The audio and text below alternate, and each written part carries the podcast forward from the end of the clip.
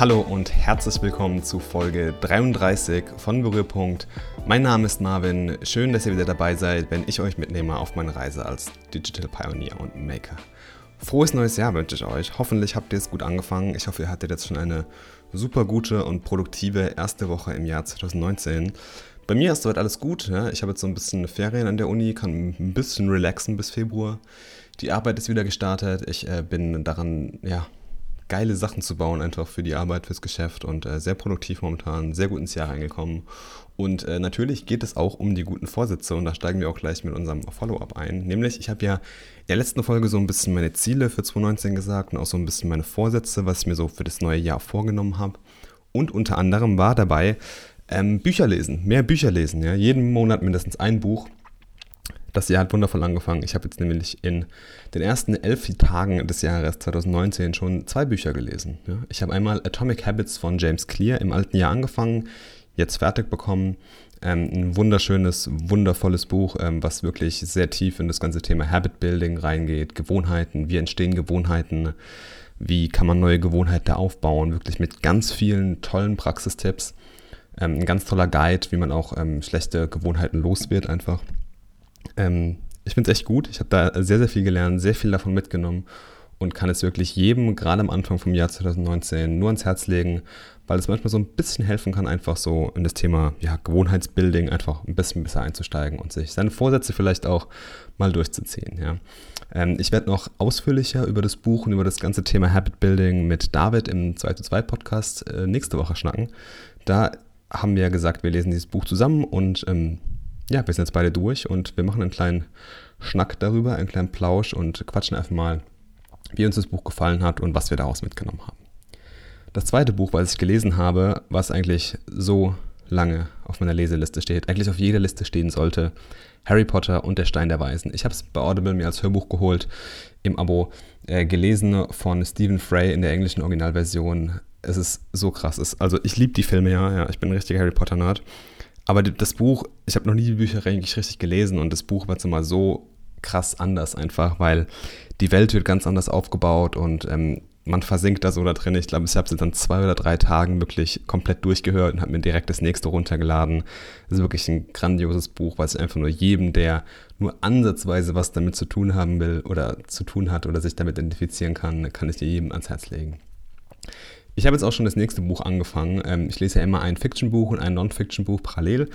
Ähm, ja, Non-Fiction ist jetzt halt, nee, Fiction ist jetzt halt äh, das nächste Harry Potter-Buch, aber auch von Ethan Cross. Äh, ich bin die Nacht. Ähm, habe ich auch mal als Empfehlung bekommen, wollte ich auch mal unbedingt reinschauen. Und als Non-Fiction-Buch habe ich mir ausgesucht Sprint von Jay Knapp und äh, John Zaretsky von Google Ventures. Ähm, diese diese Fünf-Tages-Methode, wie man neue Ideen einfach mal schnell und einfach ausprobieren kann bin da so die ersten ja, 20 Seiten drin, muss sagen, es ist ein super Buch, es ist eine super Fortsetzung einfach zu diesem ganzen Design Thinking Knowledge, was ich mir letztes Jahr so ein bisschen angeeignet habe. Und ja, ich habe da Bock, äh, tiefer einzutauchen und werde dann berichten, wie ich dieses Buch fand. Vielleicht können wir einfach so, so wie David macht es ja in seinem Podcast Schweigevogt auch so, vielleicht schaffe ich es ja wirklich, so eine Art Mini-Buchclub zu machen, nicht mit so krass vielen Büchern, wie er das immer schafft. Da, keine Ahnung, wie der das macht. Ähm, aber vielleicht schaffe ich ja wenigstens eins oder zwei Bücher pro Monat vorzustellen. Das wäre auf jeden Fall super. Doch jetzt starten wir erstmal mit ein paar interessanten News, die mich diese Woche erreicht haben. Und das war für die erste Woche eine ganze Menge. Ihr kennt das ja bestimmt auch und wollt es vielleicht im Jahr 2019 ein wenig verhindern, dieses Binge-Watching-Gefühl. Dass man irgendwie ja, auf der Couch gefühlt liegt, eins mit der Couch geworden ist, überall Chipskrümel liegen und ähm, ja, man sitzt irgendwie einfach nur da und sogar Netflix wählt jetzt mittlerweile die nächste Folge für mich aus. Und irgendwie hat man da so das Gefühl, dass Fernsehen einfach sehr passiv geworden ist, ja. Und das will jetzt einfach dieser große Gigant Netflix, will das jetzt ändern und hat den ersten interaktiven Film gestartet. Interaktiv heißt hier, dass es während dem Film verschiedene Auswahlmöglichkeiten gibt. Das heißt, der Film wird quasi dann angehalten und ich habe dann für einen Charakter eine Entscheidungsmöglichkeit zwischen A und B und ähm, das wirkt sich dann natürlich auf die Handlung aus. Es gibt dann verschiedene Handlungsstränge und verschiedene Enden, was wiederum halt auch bedeuten kann, dass der Film vielleicht irgendwie in 70 Minuten ja, fertig ist. Vielleicht geht er aber auch dann zwei Stunden. Und ähm, ja, es gibt verschiedene Ausgänge, die Story kann sich anders entwickeln und man ist natürlich viel mehr in dem Film drin und fiebert vielleicht auch viel mehr mit, weil man einfach so das Gefühl hat, dass man das ganze Ding mitgestalten kann. Und ähm, da ist einfach auch so dieser, ich sag mal, dieser Wiedersehenswert enorm hoch. Normalerweise hat man ja das Gefühl, man schaut sich einen Film an, hat den gesehen, und hat dann irgendwie so eine Hürde, den wieder zu gucken. Bei so einem interaktiven Film kann das aber natürlich komplett anders sein. Und da erhofft sich Netflix natürlich ein ganz neues Genre, ja, in einer sehr breiten Masse einfach zu öffnen. Und bei diesem Film von Netflix handelt es sich um eine Black Mirror-Episode, weil Black Mirror einfach einen enormen Erfolg hatte in der letzten Zeit und sich einfach dafür für das Setting enorm angeboten hat. Und das Ganze heißt Black Mirror Border Snatch. Ich habe jetzt noch nicht reingeschaut, ich kann da noch nicht so, so viel zu sagen, aber ich habe es jetzt auf jeden Fall vor, vielleicht sogar heute Abend schon. Und ähm, ja, worum geht es eigentlich? Es geht ähm, bei Black Mirror Border Snatch um einen Teenager im Jahre 1984, der das Buch Border Snatch als Computerspiel realisieren will. Lustigerweise, in diesem Roman oder in diesem Buch Border Snatch gibt es auch mehrere Auswahlmöglichkeiten und diese sollen auch in dieses Spiel übernommen werden. Also ihr seht, es geht alles um dieses um dieses Setting der Auswahlmöglichkeiten und der Entscheidungsmacht ähm, von dem, der irgendwie halt dieses Buch liest oder das Spiel spielt oder halt auch jetzt im Falle von Netflix den Film guckt. Einziges Problem mit diesem Buch Border Snatch, der Autor ist verrückt geworden und hat seine Frau ermordet. Und ähm, ja, es ist ein super interessantes Ausgangssetting, finde ich. Ähm, ich muss es unbedingt jetzt selbst mal anschauen, weil es klingt wirklich echt interessant. Und ich habe auch schon in der Vergangenheit, es gab mal so ein paar Spiele, die so in die Richtung gegangen sind, dass sie nicht so viel Computerspiel waren, sondern auch eher so interaktiver Film, sowas wie Heavy Rain oder Beyond Two Worlds. Ähm, hat mir auch immer super viel Spaß gemacht, ähm, da einfach so diese, diese Welt nicht zu erkunden, aber einfach so ein bisschen, ja, die Handlung mitzubestimmen. Und das war echt eine coole Sache. Deswegen bin ich sehr, sehr gespannt auf Border Snatch. Und das ist aber auch nicht nur interessant aus so einer filmischen Perspektive, die mich ja auch sehr fasziniert, sondern auch aus einer Designperspektive. Ja. Es ist ja ein vollkommen neues Medium, eine ganz neue Art der Interaktion.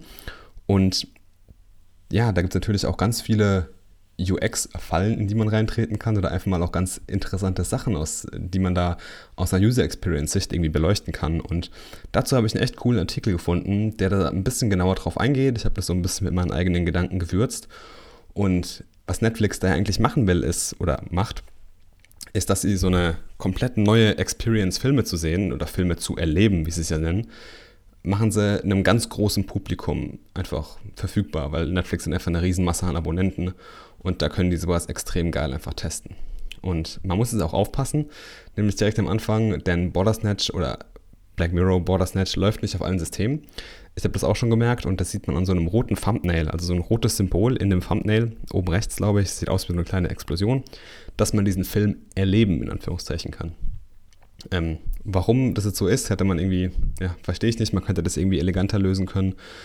Aber hey, auf jeden Fall geht das natürlich bei vielen Sachen oder bei vielen Medien geht das. Aber was eigentlich so im Core dieser ganzen Experience steht, sind so diese Auswahlmöglichkeiten. Also diese Momente, wo du wirklich auswählen kannst, wie die Handlung weitergehen soll. Und das ist sehr simpel aufgebaut. Es gibt immer zwei Auswahlmöglichkeiten, A und B, und in der Mitte über diesen Auswahlmöglichkeiten gibt es dann meistens so einen weißen Balken, der immer dünner wird. Und ähm, das ist dann so quasi die, die Zeit, die halt wegläuft. Und in dieser Zeit muss man halt eine Entscheidung treffen. Und Default wird, habe ich herausgefunden, immer die linke Entscheidung genommen. Ähm, auf den Touch-Devices ist mir aufgefallen, sieht man das gar nicht so gut. Also man weiß halt irgendwie nicht, was jetzt gerade hinterlegt ist oder was halt ausgewählt wird dann im Idealfall. Und ähm, ansonsten, äh, zum Beispiel jetzt bei, beim Smart TV oder bei im, im, im Browser zum Beispiel auf dem Laptop, wo man klicken muss, wo man irgendeinen Pointer braucht oder irgendeine Fernbedienung, da wird diese Auswahl, diese Default-Auswahl immer so weiß unterstrichen. Sieht man ganz gut. Und natürlich gibt es halt viele Enden. Die Storylines sind natürlich super genial. Was mich so ein bisschen gestört hat jetzt in der Zwischenzeit, war, dass das Skipping ähm, immer nur in 10 Sekunden Takt geht. Also ich kenne das jetzt schon vom Apple TV zum Beispiel. Aber es ist halt so ein bisschen schwer, diese ganze Experience, sage ich mal, so Entscheidungen rückgängig zu machen. Oder wenn man jetzt sagt, ja, okay, ich habe mich jetzt hier irgendwie blöd entschieden, ich will doch die Entscheidung vom Anfang irgendwie rückgängig machen, da muss man irgendwie ganz zurückspulen und so. Also es ist sehr komplex irgendwie gemacht. Ähm, aber ansonsten wirklich, wirklich gut durchdacht und es funktioniert auch wirklich sehr gut. Auch diese ganzen Usability Heuristics, diese zehn Stück, diese Regeln, ähm, werden hier auch ja, in diesem Artikel sehr gut durchgegangen, aber wie man das nicht anders erwarten konnte, eigentlich hat Netflix da einen echt sehr, sehr guten Job gemacht. Und man muss einfach sagen, ich habe jetzt schon echt viele Leute gehört, die haben mir gesagt, ey, das Ding macht einfach Spaß, das macht Bock, das zu gucken. Und ähm, ja, ich muss mir unbedingt reinziehen, mal wirklich komplett, vielleicht sogar zweimal irgendwie, dass man das wirklich sehen kann, ob das so eine unterschiedliche Experience ist. Und ja, wer Bock drauf hat, mal nicht nur voll auf der Couch zu liegen, sondern wenigstens ein wenig was zu erleben beim Filmeschauen, kann gerne in Black Mirror Bordersnatch reinschauen. Ja, was darf Anfang des Jahres natürlich nicht fehlen? Ein paar Apple News. Ihr kennt mich ja, äh, großer Apple-Fan. Nein, es gibt keine großen Ankündigungen. Die sind eigentlich immer im Herbst irgendwann dran. Aber der App Store hat einfach mal das Jahr 2019 mit so einem richtigen Knall gestartet. Denn der App Store hatte seine erfolgreichste Woche aller Zeiten, also dieser Apple App Store, der Online-Store, ne? also für Apps und sowas, digitale Inhalte, ihr wisst Bescheid. Gut, ähm, denn nämlich, pass auf, in der ersten Jahreswoche hat dieser App Store einfach einen Umsatz gehabt von 1,2 Milliarden US-Dollar. 1,2 Milliarden, das muss man sich mal auf der Zunge zergehen lassen, einfach nur für Apps und für digitale Inhalte. 1,2 Milliarden US-Dollar. Wahrscheinlich sind da auch so viele Jahresabonnements dabei, die einfach am 1.1. dann wieder quasi gebucht werden und da hat Apple natürlich einen riesen Revenue dran. Aber es ist schon heftig. 1,2 Milliarden Dollar in einer Woche. Und allein am New Year's Day, also an dem 1.1., waren es 322 Millionen Dollar. Das ist bisher einfach die krasseste Woche des App Stores. Und ähm, gleichzeitig gab es aber dann wieder eine Neuigkeit, wo man das Gefühl bekommt, dass Apple irgendwie an manchen Stellen ja am struggeln ist irgendwie. Denn Samsung, eigentlich so der große, große Konkurrent von Apple, was das iPhone zumindest angeht, hat jetzt verkündet, dass auf den neuen Samsung Smart TVs iTunes verfügbar sein wird. Also für den Endverbraucher ist es natürlich super cool. Ja? Man braucht jetzt nicht mehr unbedingt den Apple TV, um seine iTunes-Filme zu schauen. Und das Ganze unterstützt auch AirPlay 2, also man kann seine Inhalte vom iPhone oder vom iPad oder vom MacBook einfach dahin spiegeln. Und ja, es ist irgendwie komisch, dass jetzt genau diese beiden Parteien da zusammenarbeiten. Und ich frage mich dann auch zum Beispiel, wie die Zukunft des Apple TVs aussehen wird und wie das alles dann ja funktioniert und was da Samsung da mitbekommt und allem drum und dran. Also Fragen über Fragen. Aber hey, als Apple, ich glaube, da wird es nie langweilig. Wo es eigentlich nicht Fragen über Fragen gibt, ist im heutigen Design-Detail. Ja? Also okay, Algorithmen werden irgendwie immer verrückter, das hatten wir das letzte Mal schon und in vielen Netzwerken bekommt man irgendwie auch nur noch das empfohlen oder die Inhalte irgendwie angezeigt, die man empfohlen bekommt, so promotermäßig. Ähm, und ja, nach langem Warten und Beschweren der Community hat sich da jetzt aber Twitter dazu entschieden, endlich die Auswahl beim Nutzer zu lassen, was in vielen Third-Party-Apps schon gang und gäbe ist, aber jetzt auch in der nativen iOS-App von Twitter, ich weiß auch nicht, ob es in Android der Fall ist, auf jeden Fall in iOS geht's, ähm, hat es jetzt auch Einzug gezogen, nämlich mit diesem neuen Sparkle-Button, was jetzt, ja, warum das Feature jetzt irgendwie Sparkle-Button heißt, Don't ask me, keine Ahnung. Ähm, aber man kann jetzt jedenfalls wählen, ob man seine Tweets chronologisch oder halt diese Top-Tweets, die für einen empfohlen werden, angezeigt bekommt. In der oben, oberen rechten Ecke findet man nach einem Update auf der iOS-Version, wo es auf Android ist, weiß ich nicht, ähm, findet man so eine kleine Art, ich sag mal, Sparkle-Emoji, also diesen Sterne-Emoji. Warum jetzt genau diesen? Frag mich nicht. Das soll irgendwie so eine Art Magie sein, was es ja eigentlich nicht ist. Also ich hätte irgendwie ein, ein Icon verwendet, was man mit dem Symbol sortieren assoziiert. Nicht irgendwie mit diesen Sternen, weil das sagt einem irgendwie nichts. Ich wüsste das jetzt, glaube ich, nicht, wenn ich jetzt nicht den Blogpost da gelesen hätte. Aber ja, jedenfalls, wenn man auf diesen, auf diesen Sterne-Emoji drückt, klickt, tappt, whatever, ähm, erscheint so ein kleiner Toast, der unten alles erklärt vom unteren Bildschirmrand und man kann eine Auswahl treffen. Man hat die Wahl zwischen diesen Top-Tweets und den chronologischen Tweets. Die Tweets werden neu geladen, et voilà. Ja, man hat dann die Tweets so, wie man sie eigentlich angezeigt bekommen will. Ich finde es endlich gut, ähm, dass hier jetzt auch mal in der nativen App von Twitter oder bei einem sozialen Netzwerk einfach mal diese Auswahlmöglichkeit wirklich für den Nutzer festgelegt wird oder der Nutzer festlegen kann. Das gibt dem Nutzer einfach wieder so ein bisschen mehr Macht zurück und ähm, ja, man muss irgendwie nicht mehr ein paar Euro für eine Third-Party-App ausgeben, auch wenn sich natürlich viele Entwickler da freuen. Ähm, ich bin mal gespannt, ob da jetzt irgendwie andere Netzwerke wie Facebook oder Instagram mitziehen. Das wäre auf jeden Fall eine coole Sache. Ähm, ich finde dieses chronologische, gerade wenn man öfters irgendwie drin ist, gerade bei Twitter, da kriegt man irgendwie die Unterhaltung und die Trends besser mit, wenn man da wirklich das chronologisch macht. Ähm, deswegen finde ich das wirklich eine coole Sache von der Experience, wie es funktioniert. Wie gesagt, ich finde das Icon ein bisschen, ja, falsch, nicht falsch gewählt, aber ich verstehe nicht direkt, warum man dieses Icon oder dieses Symbol dafür genommen hat. Ich hätte wahrscheinlich intuitiv erstmal ein anderes genommen. Aber hey, ich bin nicht äh, Designer bei Twitter, die werden das bestimmt auch getestet haben.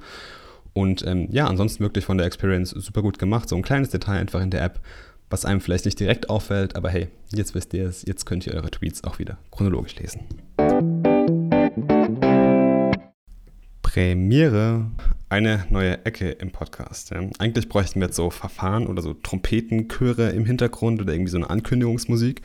Aber ähm, ja, nee, vielleicht lassen wir das doch einfach raus. Ich glaube, das klingt irgendwie blöd. Jedenfalls eine neue Ecke im Podcast, der Coding-Gedanke. wirklich mal ein wenig detaillierter neben dem Design auch über Code quatschen. Das habe ich mir jetzt auch so im Jahr 2019 vorgenommen. Frontend, Backend, JavaScript, Swift, ähm, ja, whatever, was halt irgendwie gerade so in meinem Kosmos rumschwirrt. Einfach mal so ein bisschen wieder mehr über Code, über Technologie, über das Denken dahinter einfach so ein bisschen im Podcast quatschen. Und heute gibt es einfach mal so einen kleinen Gedanken zu dem Thema React, beziehungsweise zum Thema ähm, komponentenbasiertes Entwickeln. Und das Ganze ist irgendwie so aus meinem neuen Blogpost entstanden, Thinking in Components, den ihr auf meiner Webseite unter marvinmessenzcom slash journal findet.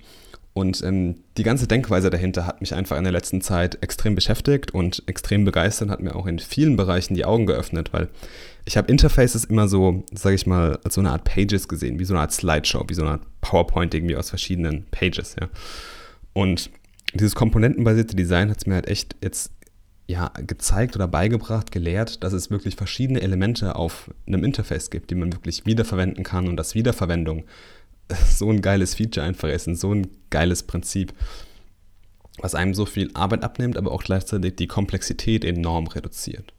Und ich habe jetzt einfach in der letzten Zeit viel mit React gearbeitet, habe da viel im Frontend ein paar Projekte gemacht und ich habe Komponenten wirklich echt zu schätzen gelernt. Ja? Man kann so isoliert seine Bausteine entwickeln und kann die Sachen testen. Man kann wirklich die Funktionen so runterbrechen, dass sie wirklich wiederverwendet werden können. Und man kann auch gleich von Anfang an, wenn man ein Projekt startet oder irgendwie ja, eine neue Komponente starte, mit echten Daten arbeiten. Und das mache ich jetzt auch mit verschiedenen Plugins und sowas, dass ich wirklich komplett mit richtigen Daten prototype, dass ich mir so Mocks baue, irgendwie aus statischem JSON und sowas, aber dann gleich mit den Daten arbeite und dann am Ende quasi noch die API-Verbindung bauen muss. Et voilà, ja, und du kannst halt wirklich diese Komponenten beliebig aufeinander aufbauen, kannst das wirklich runterbrechen auf das kleinste gemeinsame Vielfache. Und ich finde es einfach extrem hilfreich. Und ähm, ich habe da auch echt einen super tollen Blogpost in der React-Dokumentation gelesen, der mir da in vielen Sachen die Augen geöffnet hat. Auch das ganze State-Management und wo der State leben sollte und sowas und wie man genau Props weitergibt und alles oder warum. Also nicht so das Wie, sondern eher so das Warum und das Denken dahinter wurde da betont und ich fand das wirklich sehr, sehr gut und habe im gleichen Atemzug dann auch nochmal so ein bisschen meine JavaScript-Skills wiederholt und habe da auch von Mozilla so dieses äh, JavaScript, ja, Review-Ding irgendwie wiederholt, ja, und habe da echt eine ganze Menge gelernt. Und im nächsten Projekt werde ich auch genauso an die Sache drangehen und ich habe jetzt auch schon so bei vielen Dingen gemerkt, die ich jetzt so überarbeitet habe, dass ich halt viel in Komponenten denke und wirklich diese Wiederverwendung jetzt so eins meiner, ja, meiner Fundamente quasi ist bei meiner Arbeit. Und ähm, das finde ich wirklich sehr gut. Ja, man überlegt irgendwie, was für Daten man braucht. Man schaut dann, okay, wie könnte das UI aussehen und was sind die einzelnen Komponenten in dem UI und dann mockt man das ein bisschen statisch und dann macht man das Ganze dynamisch und dann, ey, hat man eigentlich schon seine Anwendung. Also es ist wirklich ein sehr cooles Paradigma, eine sehr coole Vorgehensweise beim Entwickeln. Finde ich wirklich sehr, sehr gut. Und nächstes Projekt wird dann auf jeden Fall auch React. Ich habe schon so ein, zwei Überlegungen. Da will ich jetzt einfach auch einen festen, festen Tag mir so in der Woche machen, einfach um da ein bisschen ja, stringenter dran zu arbeiten, sagen wir einfach mal. Also wie gesagt, auf meiner Webseite einen kleinen Blogpost dazu, einfach noch Coding-Gedanke, Thinking in Components, wirklich ein ganz cooles, äh, ganz cooles Prinzip. Und in den Show Notes natürlich auch dieser Blogpost, der mich so fasziniert hat aus der React-Dokumentation. Wir sind schon wieder fast am Ende angelangt. One cool thing habe ich noch. Ähm, Anfang des Jahres ist ja immer Produktivität, so ein ganz, ganz großes Thema. Ja, da machten, glaube ich, extrem viele Leute extrem viel Geld mit irgendwelchen Produktivitätstools oder halt diesen ganzen New Year, New Me, diesen Hype, der wird halt irgendwie mitgenommen. Aber ich habe dazu wirklich eine sehr praktische und sehr gute Liste von Product Hunt gefunden im Newsletter. Die habe ich verlinkt, aber das sollte eigentlich nur Nebensache sein, denn ich habe einen neuen Blog entdeckt. Und zwar von Dan Abramov ist, glaube ich, der Name, oder Dan Abramov, keine Ahnung. Ähm, sorry, falls ich den falsch ausspreche. Es ist ein Engineer im React-Team von Facebook, ähm, Frontend-Entwickler, der auch wirklich viel mit React arbeitet und auch an React selbst arbeitet. Und ähm, der kennt sich wirklich extrem krass im Frontend aus und weiß, wie man mit React arbeitet. Allerdings hat auch so ein Profi oder so ein, so ein Professional in dieser, in dieser Szene, in dieser Branche einfach auch so ein paar Wissenslücken und damit geht er ganz offen um und das finde ich echt super cool und das hat mich begeistert einfach und wie er halt so gegen dieses Imposter-Syndrom kämpft, weil viele Developer haben halt einfach so das Problem, gerade junge Developer, auch ich, so nach dem Motto, bin ich gut genug dafür? Muss ich das können? Kann ich genug, um diese Aufgabe zu machen? Kann ich diesen Job erledigen? Und in seinem Blogpost zeigt er einfach mal, was er alles nicht weiß im Jahr 2018 und es ist wirklich eine ganze Menge und das finde ich echt krass, ja. Also Message dahinter nicht unterkriegen lassen. Man kann nicht alles wissen, selbst so eine Größe der Szene weiß nicht alles. Und ähm, ja, gerne reinschauen. ich entlasse euch in euren wohlverdienten Freitag. Ich hoffe, ihr habt ein cooles Wochenende. Ähm, versinkt nicht im Schneechaos, meine Bitte an euch. Ihr könnt auch alle Links nochmal in den Shownotes sehen. Ihr könnt auch alle Links jeden Freitag in eure Inbox geliefert bekommen von mir. Natürlich immer noch gerne den Podcast hören und abonnieren. Da würde ich mich sehr darüber freuen und auch gerne mal Feedback geben. Die Newsletter findet ihr auf meiner Homepage marvinwestenzit.com, genauso wie jeden Artikel, den ich hier erwähne. Mein Blog auch auf marvinwestenzit.com und dann marvinwestenzit.com slash journal. Das war jetzt sehr oft mein Name gesagt. Ich hoffe, das verwirrt euch nicht. Aber es ist auch alles in den Shownotes verlinkt für die, die es lieber lesen wollen. Und ja, ich würde sagen, ich wünsche euch ein wunderschönes Wochenende und verabschiede mich wie immer mit den Worten Keep creating awesome stuff.